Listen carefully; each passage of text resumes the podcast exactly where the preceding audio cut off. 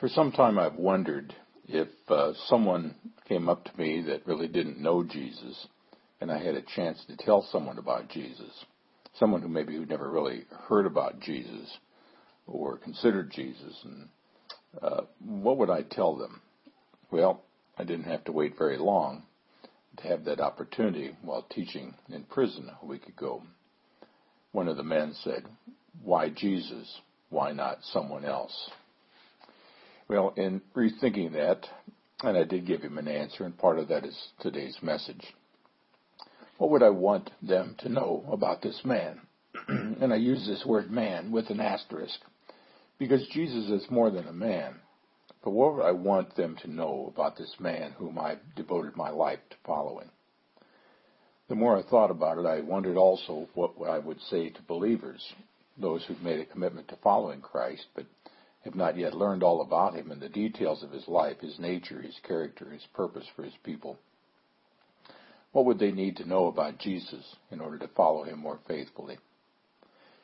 See, most people who have been to church know at least a little bit about Jesus' life and ministry, but the problem is that we tend to view him today through such a modern filter that if we were to come face to face with this first century Jewish rabbi carpenter from a small town in Galilee, we might not recognize him. Back in the Middle Ages, and especially during the Renaissance, when artists would paint a picture of a biblical scene, they had no idea how to accurately portray life in ancient times, specifically in terms of fashion or architecture. So they tended to paint biblical characters and locations in a way that looked very much like 14th, 15th, or 16th century Italy or France or Germany. We tend to do the same thing today when we think about biblical characters, especially Jesus. We often see him through the filter of who we are, as one fitting into our mold and being one of us. As I grew up in the 60s, I guess like many people, I was convinced, and I wasn't the only one so convinced that Jesus was the prototypical hippie. You know, long hair, beard, sandals, talked a lot about love and peace, lived a nomadic lifestyle. Kind of sounds like a hippie, doesn't it? Today, we still have a tendency to try to make Jesus into our image, to put our own particular spin on who he is so that he fits into our own personal little niche. And he's been presented to us as a business leader in books like Jesus CEO or The Management Methods of Jesus. Some see him as a true-blooded red, white, and blue American, the ultimate Republican, or maybe the ultimate Democrat. And even others, former um, Soviet leader Mikhail Gorbachev, for example, kind of saw him as an ultimate socialist. Some portray him as a first century version of Mr. Rogers, others maybe a first century Chuck Norris. And of course, all churches portray him as one who would be right at home in their congregation and would be an enthusiastic supporter of their style of worship and ministry. We have seen Jesus through the filter of ourselves for so long that at times we run the risk of missing a very important point. Point is this, it's not for us to spin Jesus into our likeness. It's for you and me to conform ourselves into his likeness. Now, in order to do this, we need to know him as he's revealed to us in Scripture. The good news is that the Bible paints a very detailed and very complete picture of who Jesus is and what he's like.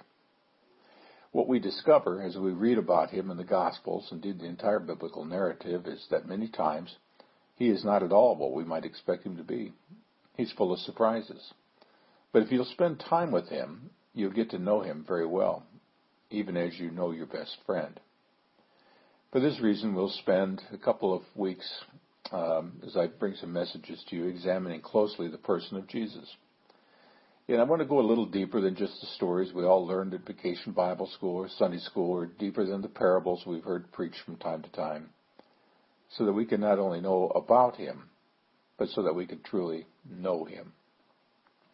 As we learn about who he was and who he is, we'll also have the chance to think about who we need to become, how we can become more faithful followers of our Lord. Today, in my first message, I want to talk about who this man, I'm going to put a little asterisk by that word man, that we should follow him. Now, what makes him different than any other religious leader? Why does he deserve our devotion? Well, there are three things about Jesus that I want us to consider today. The first is this that Jesus is God. He is God in the flesh, the eternal God, not an angel, not pre-existent supernatural being, not merely a God. He is the God, the eternal God. Jesus has always existed and will always exist. John 1 1 says, In the beginning was the Word. Well, the Greek word for word is logos. John is referring to Jesus. In the beginning was the Word, and the Word was with God, and the Word was God. Jesus and God the Father, as well as the Holy Spirit, are one, one God, each uniquely identifiable, yet one in nature.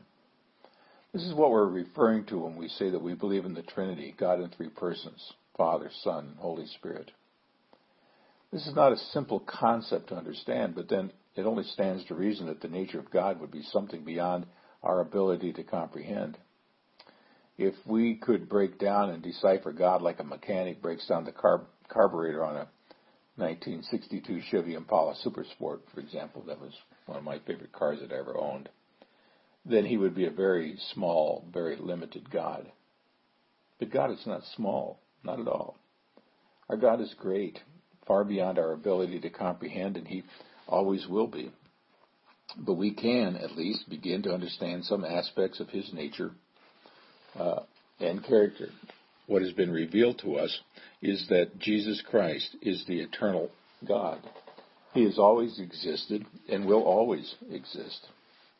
Later in the Gospel of John, when Jesus was debating with some religious leaders, he made the comment that Abraham rejoiced to see him. That's Jesus coming into the world. The religious leader said, in effect, Oh, come on, you're not even 50 years old and you claim to see, have seen Abraham who lived 2,000 years ago? Jesus responded to the Pharisees by saying, I tell you the truth. Before Abraham was born, I am. Well, they immediately understood what he was saying. I mean, this phrase, I am, goes back to the book of Exodus. It's the name by which God calls himself when he's talking to Moses on Mount Sinai. So when Jesus said, Before Abraham was born, I am, he was saying, in effect, I've always existed. I'm eternal. I'm God. The Bible says that after Jesus said this, the religious leaders picked up stones to stone him to death. Why? Well, it's because he said he was God, and it would be blasphemy if what he said wasn't true. And that's why I want to remind you right off the bat that we really don't have the option of saying that Jesus was just a good man or a good teacher. Jesus never claimed to be just a good man or just a good teacher. He claimed to be God. And a person who claims to be God, as C.S. Lewis' trilemma goes, is either a lunatic or a liar, or he really is who he says he is. It's one of the three. It can't be a little bit of the three. Jesus claimed to be God, and as we come to know him, we need to know him on his terms, based on who he claims he is and who the Bible claims that he is. In Colossians chapter 1, verses 15 to 16, Paul wrote, He is the image of the invisible God, for by him all things were created, things in heaven and on earth, visible and invisible, all things were created by him and for him. Now consider that phrase, by him and for him. The Bible tells us that Jesus is the creator of the universe. Everything we see was made by Jesus, this carpenter from Galilee, and everything we see was made not only by him, but for him. The book of Revelation, chapter 4, verse 11 says, For thou hast created all things, and for thy pleasure they are and were created. Well, we begin our journey into knowing Jesus by understanding, first of all, that he is God, the eternal God, the creator of all that exists, and the reason for all that exists. Whether a person believes that or not, they need to know that any study of Jesus will ultimately lead in this direction. That he's not just a good teacher, he's the King of Kings and the Lord of Lords. Now, the fact is that most Christians don't have a problem with this belief. They accept it without question. It's the next part of the equation that Christians sometimes struggle with. The second thing we need to understand then is that Jesus is a man. Now, I'm saying that the Jesus that we encounter in the Gospels is human, fully human. Now, many people are okay with the idea that Jesus is eternal. It's easy for them to accept the idea was that he was not really one of us, as the early Gnostics taught. They think instead that he floated his way through his life on earth in an otherworldly, ethereal sort of way. But again, that's not what the Bible teaches. The challenge for many people is in accepting the idea that Jesus was, in every way, fully human as he walked this earth and lived among us. He was man. Now, earlier I added an asterisk to that description because it's true that he was more than a man, but we need to understand that he was never less than a man. He was never less than fully human. He was neither a ghost nor an angelic being walking around in a heavenly body that merely appeared to be real. He was fully human. When he was hungry, he ate. When he was tired, he yawned and then he went to sleep.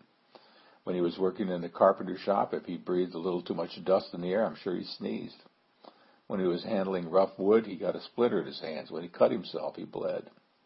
When he was young, he learned how to walk and how to talk and how to use the tools of a carpenter.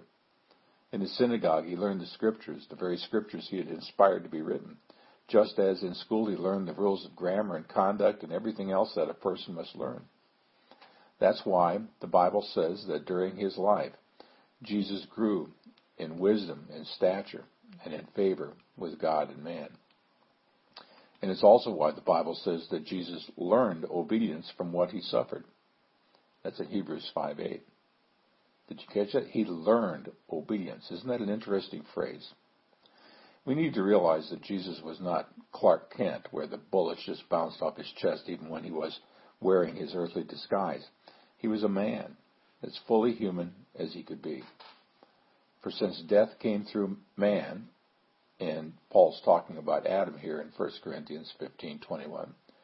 For since death came through a man, the resurrection of the dead comes also through a man. Paul refers to Jesus in this text as a man. In other places, um, as we saw earlier, Paul refers to Jesus as the eternal God. That's because he was fully both. Jesus also made this clear when he talked about who he is. Do you know, by the way, the name he most often called himself? It's Son of Man. 79 times in the Gospel he refers to himself as the Son of Man. Luke 19:10, for the Son of Man came to seek and to save what was lost. Mark 10:45, for even the Son of Man did not come to be served, but to serve.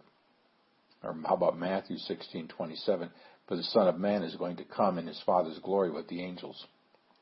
Or John 1:51, truly, truly I say to you, you will see the heavens open and the angels of God ascending and descending on the Son of Man. Now, I could give you 75 more examples if you want, but let's move on. You know, books have been written about what this term Son of Man means. At the very least, it means that he is, like we are, descendants of Adam. In other words, it means that he is, like we are, fully human. He's not Superman in a Clark Kent costume. He's a real, living, breathing human man, a man subject to being human. There's another verse that we've all heard that we sometimes have a hard time believing it can be completely true. The verse is found in Hebrews 4, verse 15. For we do not have a high priest, meaning Jesus, who is unable to sympathize with our weaknesses, but we have one who has been tempted in every way, just as we are, yet was without sin. Now, Christians can easily believe the without sin part but we often struggle with the idea that he really was tempted in every way just as we are, because we know how ugly temptation can be. Jesus was tempted just as we are. The difference is that he never yielded to temptation. But he was tempted nonetheless because he was a man, fully human, subject to being fully human. This is an important aspect of understanding who Jesus is because in order for him to be the Savior that we need, we need Him to be both. We can't save ourselves. We need God's help. It's obvious that we can't save ourselves. I mean, you only have to look around. For example, we have the resources to take care of everyone on the planet. Uh, there need not be poverty or hunger or rampant disease or war. We could experience global peace and prosperity. Now, we could, but we can't because we're a broken people, a fallen race, and we cannot save ourselves. We need God's help. That's why God sent his son to this world, as John 3:17 says, not to condemn the world, that the world might through him be saved. This brings me to the third thing I want you to see about Jesus. He came to give everyone the opportunity to be fully alive. One of his most famous sayings is found in John 10:10. I came that they may have life and have it abundantly. Well, as I see it, there are two ways that we experience this abundant life that he promised to all people. One is that we follow the example that he gave us to live by, because he gave us a perfect example to follow. In Jesus, we see what it means to be fully surrendered to God. This is why it's so important to understand that he became one of us because in his life we see what the human life should be. Because he showed us in his life, in his worship, in his submission to the will of God, in his compassion towards others, in the way he responds to insults and mistreatment, in the way he shows mercy, and on and on. When we read the stories of Jesus, we see this is what we're supposed to do. This is how you're supposed to act. This is what men and women were designed to do and created to be. When we pattern our lives after his example, we become fully alive. But before you can fully follow his example, there's another step you need to take. You need to receive him as your Lord and Savior. You need to be made alive spiritually. Jesus said to Nicodemus, John 3 7, you must be born again. That means that the Spirit of Jesus, the Holy Spirit, comes to live inside of you. He becomes what I've always called the resident president. Now, following Jesus is more than accepting a new philosophy or ideology. It's about having a genuine one-on-one personal encounter with the living God, the God who has made himself known to us through his Son, Jesus Christ. Now, if you're listening today and you haven't experienced this already, you can begin a new life anytime you want. You can do it right now. You can do it tomorrow evening. You can do it next week or even in the last week that I'm going to go through this series of messages. Now, obviously, I'd say the sooner the better, because knowing Jesus does give you a life more abundant and more meaningful than you could ever imagine. This really is the goal, friends, of what I'm going to talk about for the next few weeks. That by learning more about Him, those who've never known Him before as well as those who feel like they have never known him well, can come to know him like you know your best friend. This should be the goal of every believer. You know, after many years of following Jesus, as Paul sat in a Roman prison facing death, Paul wrote about what really matters to him. He says in Philippians 3:10, I, I want to know Christ. I want to know Christ and the power of his resurrection and the fellowship of sharing in his sufferings, becoming like him in his death, so somehow to attain to the resurrection from the dead. To know him and become like him. This, friend, should be the goal of all who come to Jesus. It's not for us to spin Jesus into our likeness, but to conform ourselves into his likeness. To know him as he is made known to us in the biblical narrative. For this reason, here's what I encourage you to do for the next number of weeks and really for the rest of your life. You know, begin each day with a few minutes alone with Jesus and the Gospels. I mean, sit down in your most comfortable chair, maybe a cup of coffee or whatever, and, and read for five or ten minutes from Matthew, Mark, Luke, or John. Pick a Gospel and just work your way through it, one story at a time. Throughout the day, you'll have a chance to think about what you read. And over the course of these messages, the things that we talk about on Sundays, and the stories that you read in the Gospels, you will not only know more about him, you will know him more and more. And the more you know him, the more you can become like him. May God bless us all in that pursuit. Until next week, see the vision, live the mission, feel the passion.